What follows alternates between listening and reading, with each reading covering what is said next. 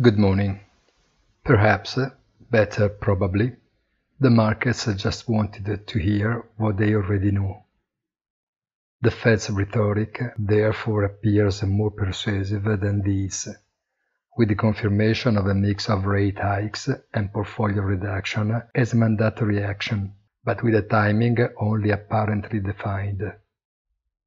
Yet, a somewhat embarrassed Powell confirms the priority of price stability and the need to moderate the growth of demand, largely responsible for running inflation beyond the political more justifiable rise in the cost of energy.